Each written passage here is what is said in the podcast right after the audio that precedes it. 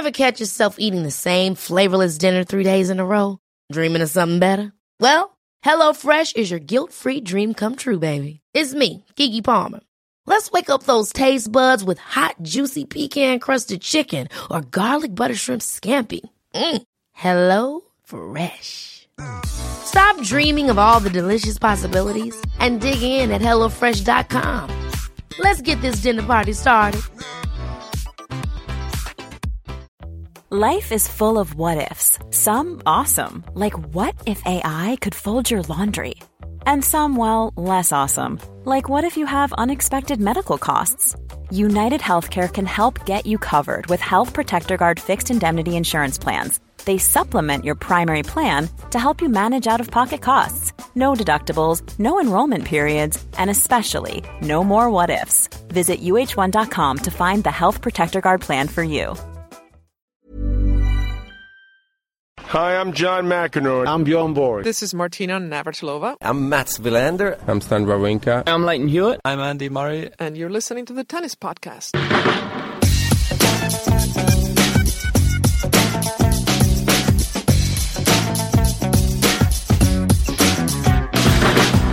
Hello and welcome to the Tennis Podcast brought to you in association with The Telegraph. We come to you just 24 hours or less, in fact, since the Cincinnati tournament concluded. We are just a week away from the start of the year's final Grand Slam tennis tournament. Catherine Whitaker is here. I'm here, David Law.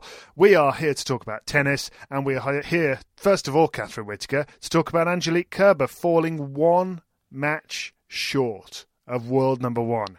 Ouch. Yeah, it's got to hurt, hasn't it? It's been a tough couple of weeks for Angelique Kerber. I reckon that Olympic loss hurt, and uh, I think this one probably hurt as much. I mean, the fact is, with the rankings, the fact remains she's incredibly close to Serena Williams and will have future chances to catch her up. I think we're going to dis- discuss how that could possibly happen at the US Open, how desperately Serena Williams will want that not to happen because she is on the brink, I believe, of well, if she were to win the US Open, she would she would break one of Steffi's records, but she could potentially break another of Steffi's records. Is that right?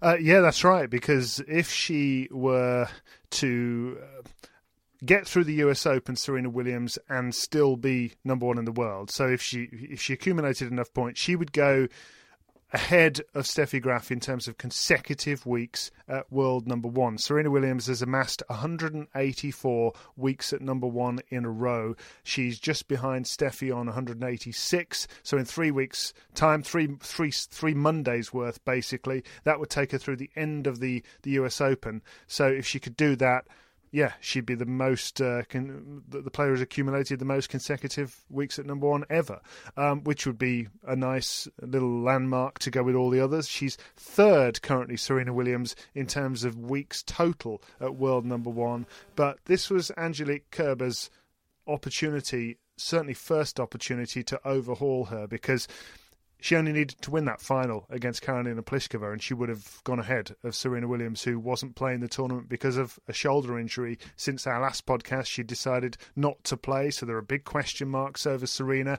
There is also, Catherine, a I think there's a 650 point differential in terms of what they will lose at the US Open, because you may remember Serena Williams reached the semis last year, had that heartbreaker against Roberta Vinci, but Kerber lost one of the matches of the year against against Victoria Azarenka in round three.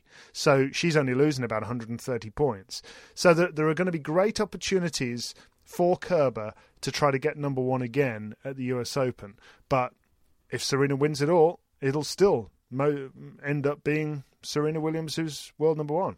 And if it comes to the point where Kerber's in a position to have a match for the number one spot again, you wonder how she will cope with it. I mean, Karolina Pliskova we'll come on to her. What an incredible week, and it's something we've been waiting for. I know it's something that uh, Martina Navratilova, who's been a big proponent of, of her talent for a long time, has been waiting for as well, and she did fantastically. But it's hard not to see that as as a huge opportunity missed for Angelique Kerber, and I I, I really wasn't too worried about whether or not she'd do it. I really thought she'd do it yesterday. I thought she'd had her wobbles throughout the week, you know, really wobbled against Carla Suarez Navarro, wasn't great against Strycova, but I thought, you know, she was pretty good against Halep in the semi-finals and I thought, okay, she's steadied herself now. She's she's up for this. She's going to do it. And then what happened yesterday was was slightly confusing and, and maybe it is getting to her mentally. Just aside from whether or not she specifically does it, I think it's great for women's tennis that that is a very, very genuine, real rivalry now. To have Serena Williams at the top, but also involved in a proper rivalry is fantastic for women's tennis, I think.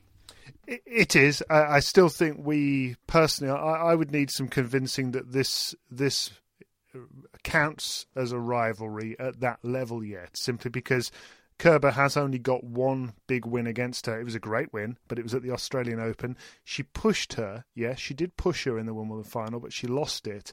And they've basically missed each other ever since then. So I think you'd need to have more matches between the two, and you'd need Kerber to actually win a few more of them for, for my money to be really calling it a rivalry because Serena just has missed a, a lot of tennis of late. Don't, don't forget how much she she missed at the end of last year. She didn't play after the US Open at all. That's not Kerber's fault. We, we called Federer and Nadal a rivalry despite the fact that Federer didn't get a win over, over Nadal for quite some time. Yeah, but but come on, so Roger Federer was, was, was winning everything else and he was winning three Grand Slams a year, but his his head to head against Nadal was mm, against him. So th- there's a there's a different level of of credibility to that. Yeah, yeah, okay. I'm just that in terms of yeah, I, I, I am not disagreeing with you. I'm playing devil's advocate, really, but well, stop playing devil's advocate. Just agree that I'm right. Okay. Okay. Done. Right. So Let's I'm move right. on. Excellent. I'm right. Um, so uh, yes, I mean, I would say, having watched the match yesterday, for me, Angelique Kerber as I don't think it really was about the moment of, of world number one getting to her. I really didn't think that yesterday.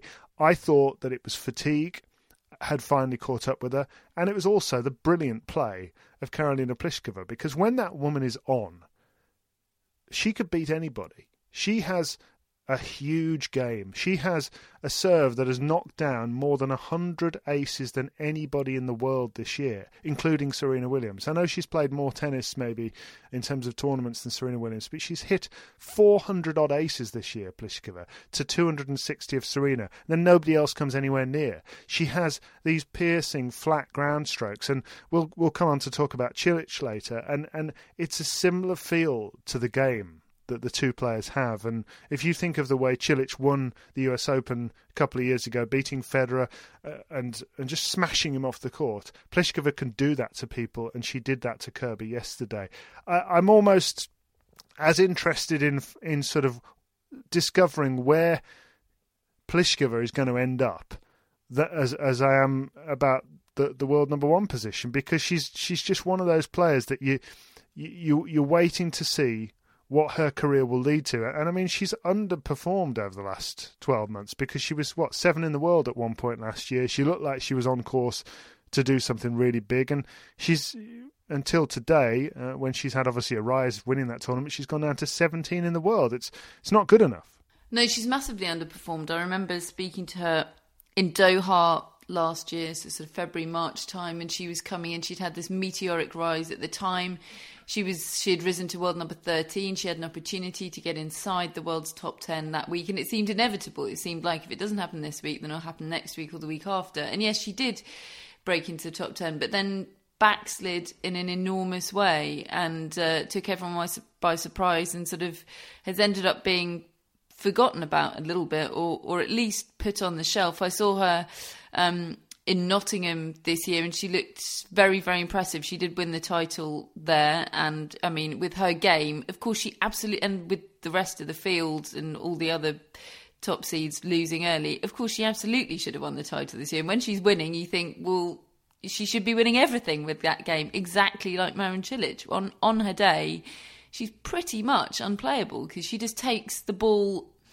out of the opponent's hands. They just basically not in the match. The problem is she's got no plan B, and uh, when it malfunctions a little bit, well, it looks like it's malfunctioning quite badly because of the lack of plan B. She's never going to be the greatest mover in tennis. That's not never going to be a strength in her game. But when it does get exposed, it gets very exposed.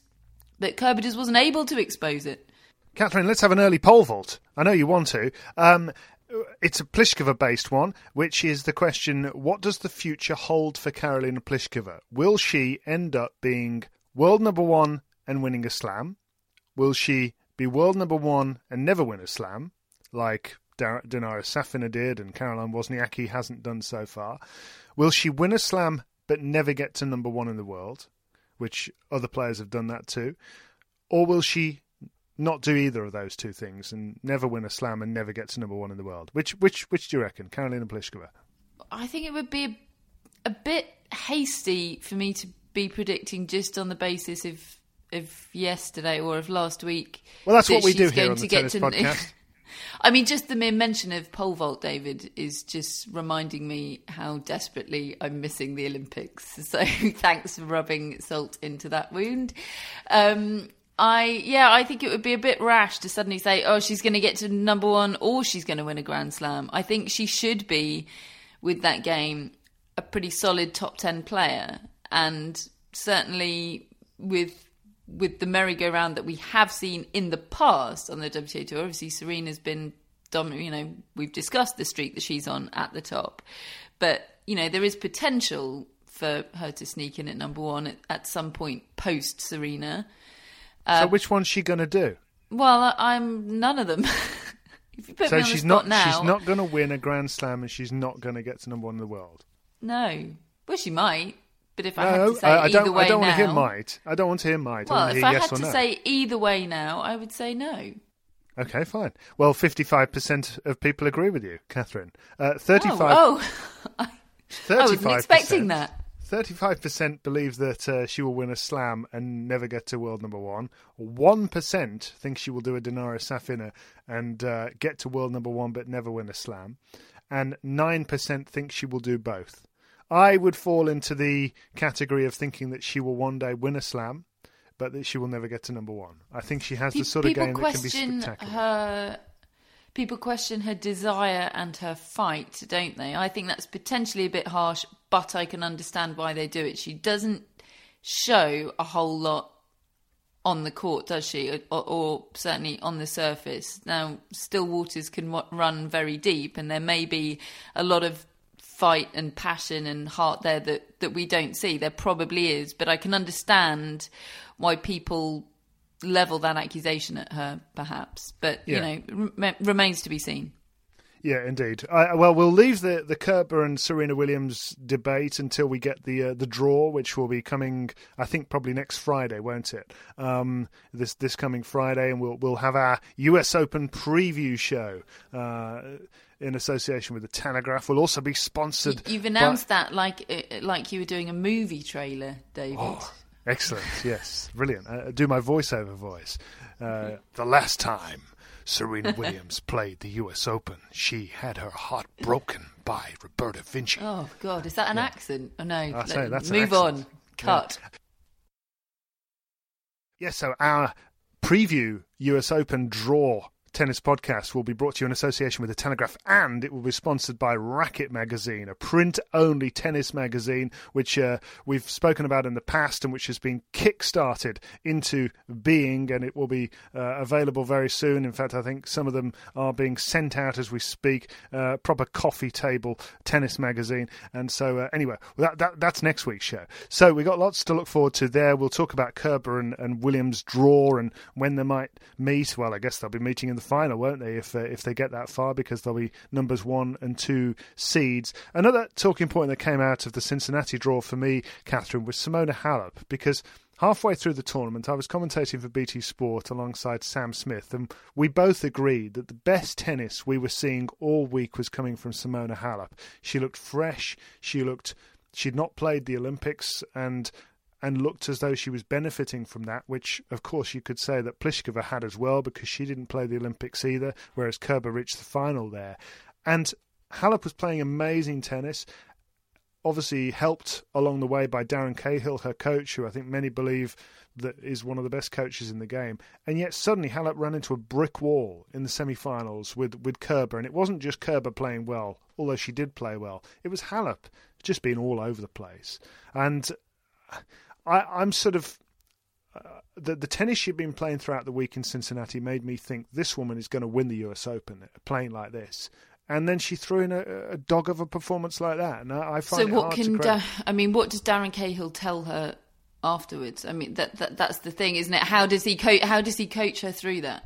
It's it's really interesting because he came on for an on-court coaching session during that match in the first set, and he delivers, by my reckoning, the best on-court coaching um, monologues to a player that anybody else, better than anybody else, uh, and he's clear, he's precise, he's simple, and and it's it, it's it's very inspiring to to listen to him, and yet Sam was saying that they as a team are trying for him not to come onto the court as much because when she gets to the US Open, she can't have that.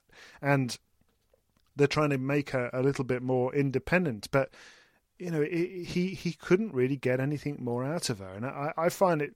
I find it surprising, really, that uh, that she was unable to respond, and uh, I hope that she's able to get that together at the U.S. Open because she should be a major factor there. Yeah, the way she's. she I mean, she's a mystery. She's she's been a mystery for a couple of years, really, since losing that French Open final, which yes, she lost, but performed brilliantly in it. I think everybody. I think she showed that day, or we we all thought she showed that day, that she is up to the big stage, that she doesn't crumble under pressure. Because yes, she ended up losing Sharapova, but she performed really well in the biggest moment of her career, and everybody thought, oh, it's only a matter of time before she goes on to win Grand Slams. That frankly just hasn't happened, and I believe it hasn't happened for mental reasons rather than anything to do with her game. Darren Cahill, fantastic appointment, regardless of whether she goes on to win Grand Slams. He's undoubtedly doing the right things with her. It's just maybe maybe she doesn't have that microchip in her that makes you a Grand Slam champion. Maybe it's just not there. I'm not writing her off. I still think really she should be be winning a Grand Slam or two in her career. But it is just possible that she doesn't have the fibres necessary. You know, some people don't, and that's why we celebrate champions so much. If anybody could do it, just with the right combination of coaches and training, etc. I know Matthew Syed would disagree with me, but if anybody's capable of it, then why do we ce- celebrate it so much? You know, maybe she just has a fundamental piece missing. I hope not, and I'm not saying she does, but it is possible.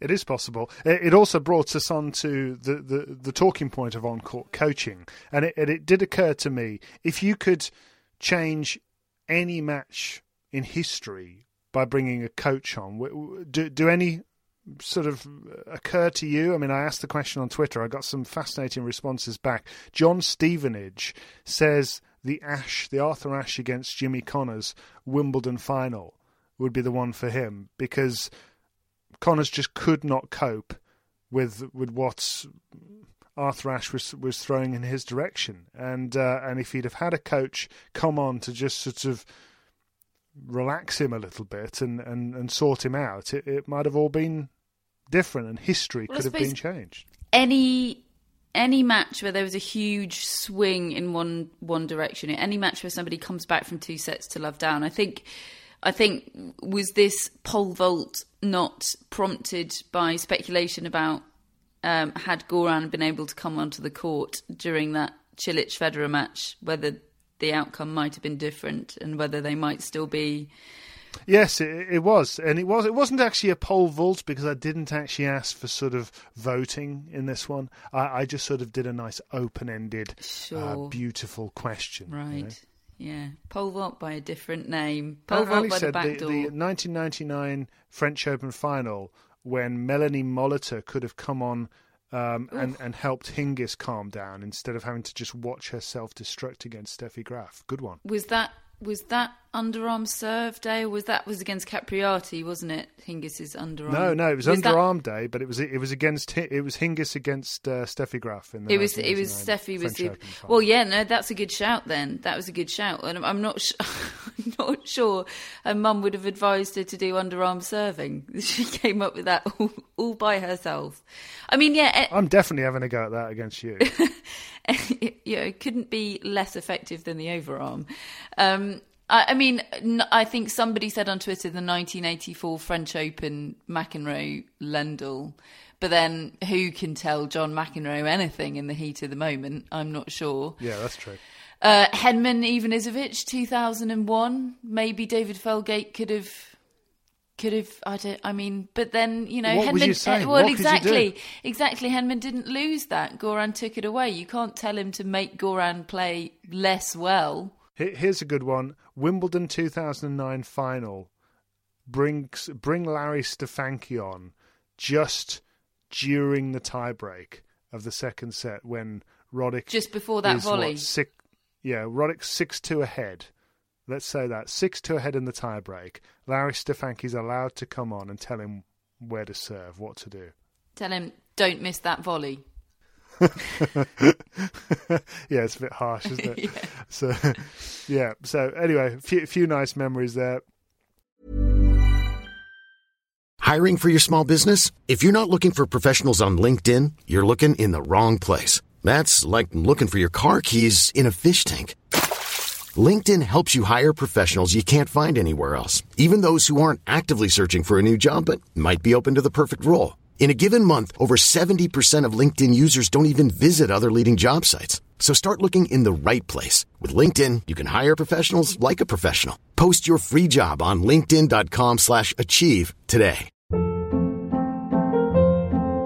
Hold up. What was that? Boring. No flavor. That was as bad as those leftovers you ate all week. Keke Palmer here, and it's time to say hello to something fresh and guilt-free. Hello Fresh. Jazz up dinner with pecan-crusted chicken or garlic butter shrimp scampi. Now that's music to my mouth. Hello Fresh. Let's get this dinner party started. Discover all the delicious possibilities at hellofresh.com.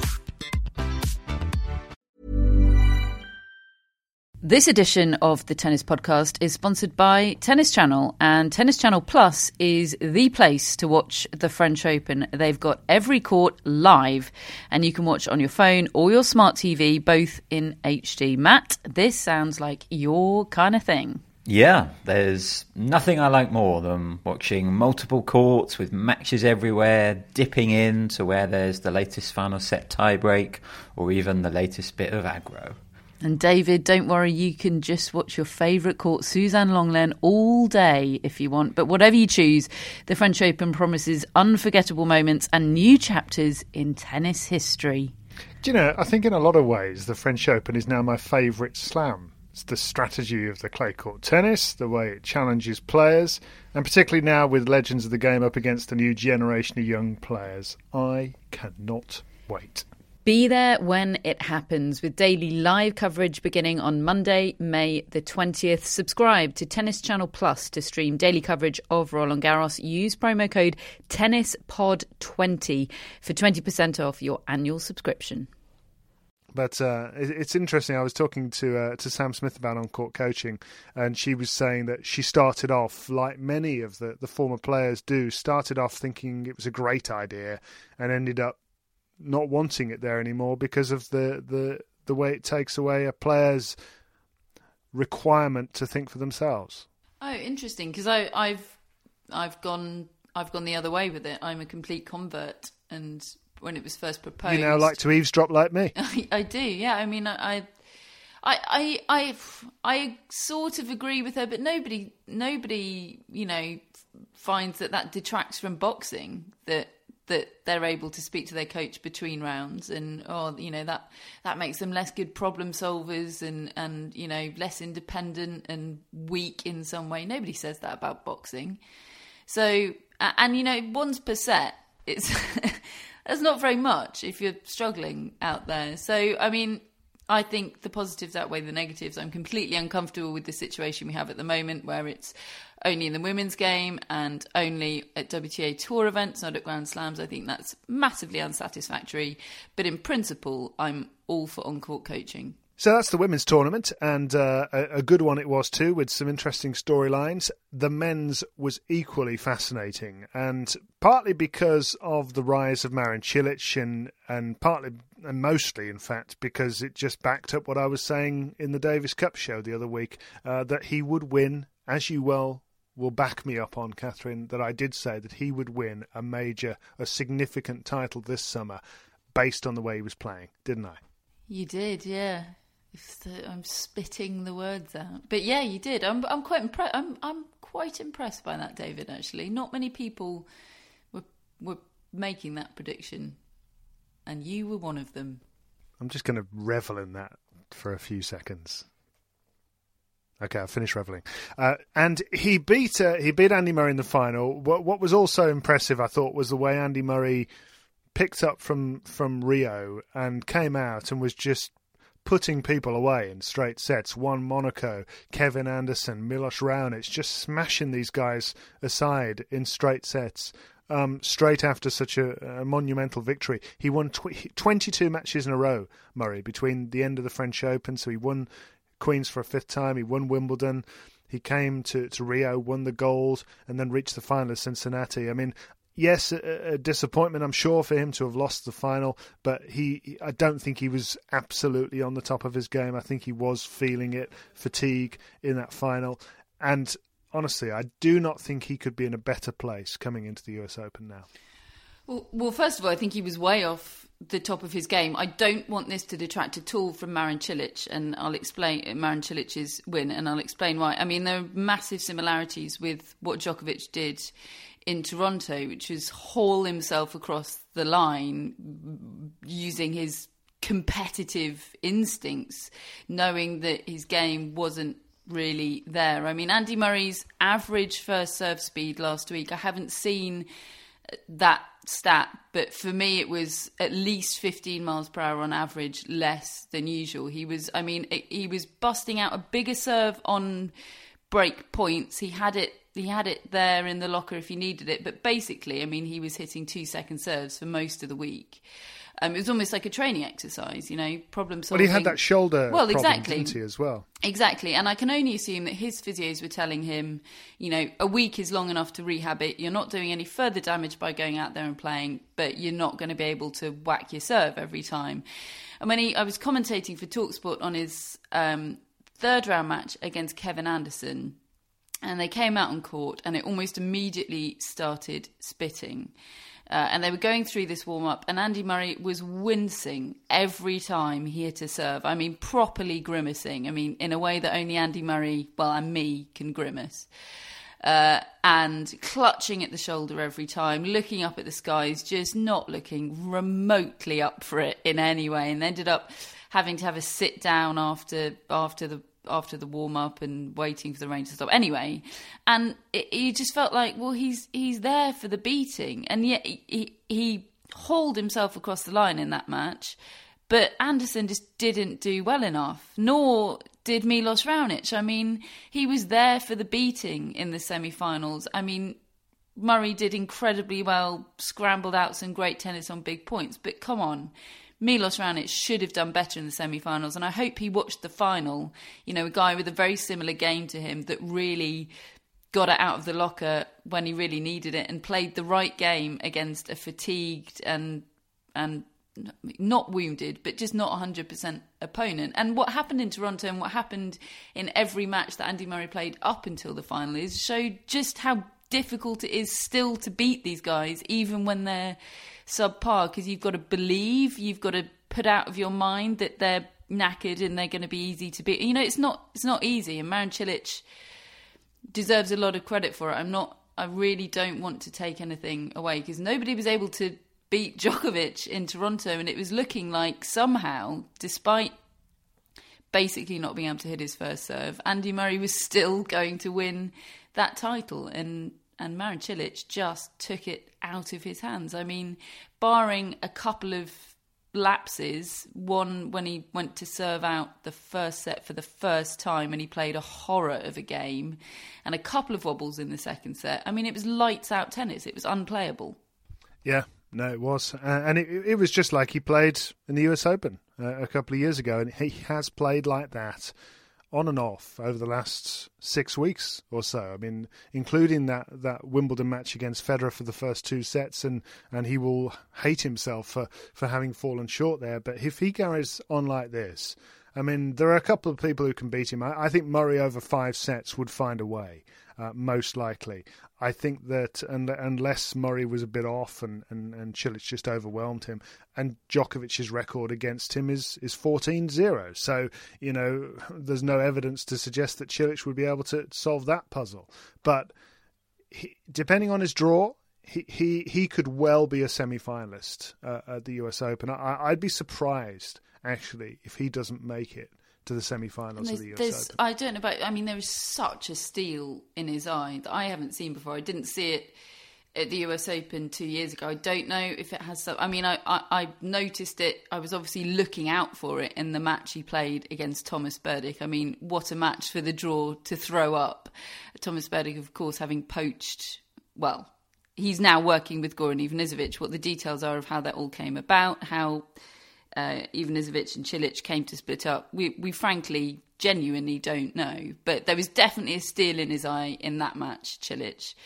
Uh, and there was a real edge to it. And uh, uh it, it, looked like Cilic was going to lose it, and he did brilliantly. And I, I thought that was all about Goran, but then he carried that steel on, and he really looks. He just looks like he's got something to prove to me. Whether it's proving he's, you know, everyone's counting him out of the conversation because you know that Grand Slammy one was was a blip, or whether it's you know stop talking about me as a nice guy. You know, everyone talks about he's, he's t- too nice to be a great champion. He's sort of, I don't know. He's got something to prove, and there's just a grit about him that I've not really seen before.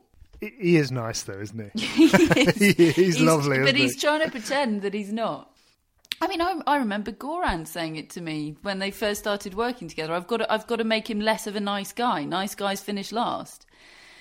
Well, he, he's now now employed Jonas Bjorkman, who's also a nice fella. But I I kind of think that that will be a, quite a clever match as well, you know, because Bjorkman is so larger than life and and likes the attacking game, and I think he will send out Cilic in a very assertive, aggressive manner. I, I think this this could work. Yeah, I think so too. I really do. I think so long as their personalities mesh, and as you say, they're both they're both such nice guys. How could they not? Um, yeah, I think it's really interesting. I, I I was surprised when Bjorkman ceased to work with Andy Murray. Obviously, Murray's all his coaching decisions seem to be panning out pretty well for him. So I'm not going to question the wisdom of any of them. I just thought that seemed to be something that was working well, and certainly personality wise, they were meshing. And I think Bjorkman's got a lot to offer to someone on the tour. So I'm glad he's back, and uh, I think this is, yeah, I th- it's an it's yeah. I, I I raised my eyebrows slightly when it was first announced because it wasn't one that immediately sprung to my mind. It's a bit of a different direction to Goran. But then when when the idea settled in, I thought, yeah, okay, yeah, I, I can get on board with this. Plus, tell me a tell me a direction that is the same as Goran. I mean, what, what's he going to do? Employ Marat Safin or Ernest Gulbis or something? Um, but uh, anyway, uh, Andy Murray. Just a couple of quick notes on on him as well. Um, the, don't know whether you saw him slightly shank uh, the the the the kick of the ball straight past the did. ear hole of Damien Dumusois, who just gave him the best stare out I've seen in ages. It was fantastic. He, I don't know whether he was buying time to decide what to do, and in the meantime, he, th- he thought, "I'll just give him a really disapproving look." Well, I decide whether to give him a warning, and I think ha- had, I mean, the rules in this department are pretty unclear, aren't they? Because I mean, it's it's about the it's about the result, not the intent. Had it hit him in the in plumb in the forehead, which, which it was whisker a whisker away from doing, I think Damien Dumusois would have had no choice but to default Andy No, Murray. it, it like- would have been over at that point. There's no, there's no question But, about but, but, but the intent would have been. I mean, there was either way. There was no intent in it, so it was just a fluke of luck that it was a. You know, he didn't even get a warning for it, did he? I mean, it's it, it- it's a bit of a quirk Did, in the didn't rules. we have one of those with Djokovic not long ago? Yeah, the French French Open, French Open quarterfinal, semi-final, certainly business end of the French Open. I think quarterfinal. Um, and that you know everyone held their breath for a few seconds, thinking he really, really could be defaulted here. Wh- Which you know, Um, I'm, I have to say, I, I'm not saying that I think the rules should be changed and they should be allowed to get away with it, but I do kind of think that if if no damage is done and you didn't really mean to do it, and clearly neither of those people meant to hurt somebody or throw it at somebody, really, I kind of think that you know maybe a bit of common sense should be employed at that point. Personally, But is well, isn't it a bit arbitrary though that you know it, it it's entirely based on luck? You know, a, a reckless act, you know, where the ball just sails past the umpire's ear is, you know, the act is the same. Whether the ball accidentally hits the umpire plumb plumb on the forehead or whether it just sails past his ear. So you're you're punishing the consequences rather than rather than the act, which seems a bit arbitrary to me. But I'm saying that the act, if if somebody's clearly trying to take somebody's head off and they and they miss, I, I think they should go at that point. Well, of course. So, so for you, it's about the in- intent. It's about the intent and the the consequences. I think that they can they should both be dealt with depending on the situation. I realise. Well, that as I as I understand it, I believe the situation at the moment is is purely based on consequences and not factoring in intent. Oh, okay, very interesting. I I, mean, look, it's it's all a very inexact science as I, as I've described. I would want it to be. I suppose for me, it comes down to just the feel of the situation. I hate the idea that somebody gets chucked out for not hurting somebody and not intending to do it. Um, that that seems a bit much to me. Um, but you know, it's it's it's open to debate. Uh, Catherine, let's get on to happier thoughts. And Grigor Dimitrov's massive resurgence to, towards form. How how well is he playing under Dani Vallverdu? He looked like he did two years ago. God, the texts you've sent me this week about Grigor Dimitrov in in the middle of the night. um, God, you make me sound like a right sado, which is what I am. several of them just said he's back. I mean, you didn't even need to need to explain who you were talking about. Just he's back, um, and I don't disagree with you that it it looks like, like he's back. I'm just, you know, I developed a new policy a few months ago that I wouldn't get too excited just by seeing a few games of Grigor Dimitrov playing really, really well. As pleased as I am to see that, and he has been playing really, really well, and he looks more comfortable in himself. He's he's get you know Dani Vallverdu's doing a lot of cheerleading from the side of the court. Is definitely a um, a relationship. It's you know it's not just about forehands and backhands. It's he's he's he's getting the reassurances he needs. You know he's he's he's getting the hugs that I feel he needs, He seem- whether, seems, whether uh, metaphorically or literally. He's a very literally. calming presence, isn't he? It seems to me, Dani Vallverdu. I, I, I don't know him well. I've, I've I've met him a few times. He's always seems like a really nice, charming guy, but really quite down to earth. And and I think that I think that he's he he seems like quite a good mesh in a way for, for, for Dimitrov because I think for a long while Roger Rasheed got the very best out of Dimitrov. He he really got him believing in his methods, and he and he was the drill sergeant, and he got him into ex- extraordinary shape. And, and in the words of Roger, playing like an elite player, and, he, and everything was about uh, trying to to be the best you can be, and having to have the same standards at every turn. The problem was at some point. Grigor stopped listening to that and stopped wanting that kind of of um, kick up the backside, which is what I think he was getting on a regular basis. I don't necessarily think he's somebody that you can do that with in the long run. I think it worked for a while, but he he's a bit of a free spirit sometimes, and I think that the Vallverdu is probably just appealing to his personality in a way, and and managing to get that kind of structure and good habits into his into his tennis and into his training and into his processes, but he's managing to appeal to to his nature really. Yeah, I sus- suspect it's a, a very gentle form of of discipline. I suspect the discipline is there. He's not just there to be to be his friend and tell him what he wants to hear, but I suspect it is a lot more of a combination of, of the discipline, discipline, the drills, the tactics, all the rest of it, and the the arm around the shoulder when he needs it. And I don't think there's any shame in the fact that Dimitrov is a player that that needs that. I, you know, I, I've wanted to run on the court and give him a hug sometimes, and uh, yeah, I, I, I, think he shows. I would be highly less... amused if you did. he shows he showed fewer signs last week of the vulnerability that we've seen in him in him over the summer, which has been difficult to watch sometimes. That vulnerability, you know, losing five first rounds in in a row. What happened in Istanbul? Obviously, I mean, if he'd been been able to get a coach on the court in that match, maybe that would have been one that could have been oh so different. If Dimitrov could just have spoken to, well, it would have been Franco Davin at the time, wouldn't it? Um, yeah, the, it, there's definitely something a lot more positive and assured about his demeanour, and his tennis is going in the same direction as well. I'm just trying not to get too excited, unlike.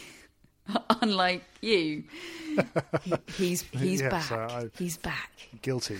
Um, d- just a couple of quick points before we finish. Uh, Thomas Berdych, bad luck to him. He has been forced to pull out of the US Open because of suspected appendicitis. We wish him all the best for a healthy uh, recovery and a quick recovery. And also, Catherine, you know, we, we, get a lot of stick. I get a lot of stick for for my and our, well, certainly your rubbish predict, predictions. But get a load of what our listeners came up with in in uh, asking them who was going to win the finals in Cincinnati. We've got to turn it on on this lot. I mean, come on, 565 votes for the Andy Murray versus Marin Cilic match, and 94% of them said that Murray would win and only 6%. Whoever you 6% are, congratulations, because you got it right. Cilic won. And in the uh, in the women's final, Kerber against Pliskova, uh, only 11% picked Pliskova to win against Kerber. So 89% were backing Kerber,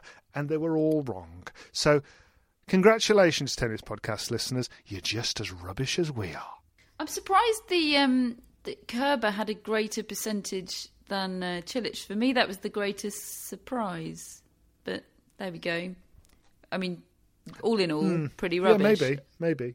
Yeah, pretty rubbish. So we're we're all rubbish together. I'm really pleased that, that we've we've found common ground like this because usually our listeners are, are pretty bang on with their predictions compared to us. But anyway, Catherine Whitaker, we you know what? How many how many sleeps now until the U.S. Open? Only about six. Well, for me, it's uh, it's three because I leave on Thursday. You're you're going to be a bit of a latecomer, but you will you will get there just in time for our hotly anticipated tennis podcast preview show. Uh, I will indeed, and that will be coming your way next weekend. Thank you for listening to this edition of the Tennis Podcast, brought to you in association with the Telegraph. We will be there at the US Open in New York to bring you pretty regular tennis podcasts, not entirely sure how regular. We'll make them as regular as we can, and we'll we might even try and do a Periscope if I can find out what Periscope is. But anyway, that's coming your way. Thanks for listening. We'll speak to you soon.